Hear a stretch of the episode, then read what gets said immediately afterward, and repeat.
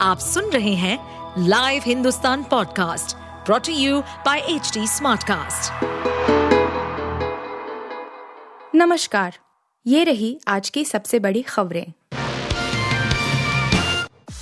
पंजाब में पारित हुआ गुरुद्वारा एक्ट में संशोधन वाला बिल अब फ्री में होगा गुरबाणी का प्रसारण सिख गुरुद्वारा प्रबंध कमेटी के तमाम विरोध के बावजूद पंजाब विधानसभा में सिख गुरुद्वारा संशोधन विधेयक 2023 पास कर दिया गया है।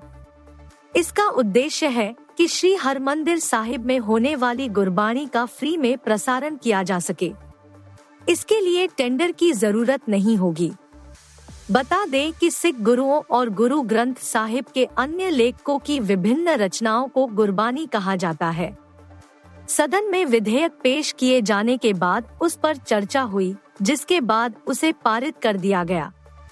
इससे पहले सोमवार को पंजाब मंत्रिमंडल ने स्वर्ण मंदिर से गुरबानी का ने शुल्क सीधा प्रसारण सुनिश्चित करने के लिए ब्रिटिश काल के सिख गुरुद्वारा अधिनियम 1925 में संशोधन को मंजूरी दी थी। कहीं बाढ़ का कहर तो कहीं लू से मौतें, राजस्थान से बिहार तक बदला मौसम।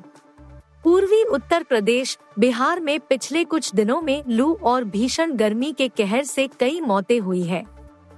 खास तौर पर यूपी के बलिया में मौतों का आंकड़ा 100 को पार कर गया है। वहीं दिल्ली, राजस्थान और गुजरात जैसे राज्यों में मौसम उतना गर्म नहीं है और कमोबेश राहत बनी हुई है। इस बीच मौसम विभाग ने भविष्यवाणी की है कि आज फिर से दिल्ली और आसपास के इलाकों में बारिश होगी, जिससे तापमान 40 के नीचे ही बना रहेगा। अनुमान है कि जून के अंत तक दिल्ली में तापमान अधिकतम 40 डिग्री के करीब ही बना रहेगा। दिल्ली के अलावा राजस्थान में भी बीते तीन दिनों से अच्छी खासी बारिश हो रही है। डब्ल्यू ने ब्लैक लिस्ट की भारत में बनी सात सिरप कई देशों में मौतों की वजह विश्व स्वास्थ्य संगठन ने आज दुनिया भर में 300 से अधिक मौतों से जुड़ी खराब गुणवत्ता वाली दवाओं और सिरप की जाँच के लिए भारत में बने सात सिरप को ब्लैक लिस्टेड कर दिया है। संगठन ने माना कि कई देशों में मौत की वजह ये दवाएँ थी। डब्ल्यूएचओ के एक प्रवक्ता ने बताया कि भारत और इंडोनेशिया के फार्मास्यूटिकल्स द्वारा बनी 20 सिरप की जाँच की गई है। इन दवाओं में विभिन्न फार्मास्यूटिकल्स द्वारा निर्मित कफ सिरप और विटामिन शामिल है। गौरतलब है कि उज्बेकिस्तान, गाम्बिया और नाइजीरिया सहित कुछ देशों ने हाल ही में भारत में बनी इन सिरप दवाओं को मौतों से जोड़ा है। बंगाल पंचायत चुनाव पर सुप्रीम कोर्ट की तल्ख टिप्पणी, कहा चुनाव कराना हिंसा का लाइसेंस नहीं। पश्चिम बंगाल में 8 जुलाई को होने वाले पंचायत चुनाव में हिंसा को लेकर सुप्रीम कोर्ट ने भी नाराज़गी जताई है। बंगाल की ममता सरकार को झटका देते हुए अदालत ने आज राज्य में केंद्रीय सुरक्षा बलों की तैनाती करने का फैसला लिया। साथ ही बंगाल सरकार और राज्य चुनाव आयोग की उस अर्जी को भी खारिज कर दिया, जिसमें उन्होंने दलील दी थी कि चुनाव राज्य के भीतर है केंद्र हस्तक्षेप नहीं कर सकता। शीर्ष अदालत ने तल्ख टिप्पणी की कि चुनाव कराना हिंसा का लाइसेंस नहीं हो सकते।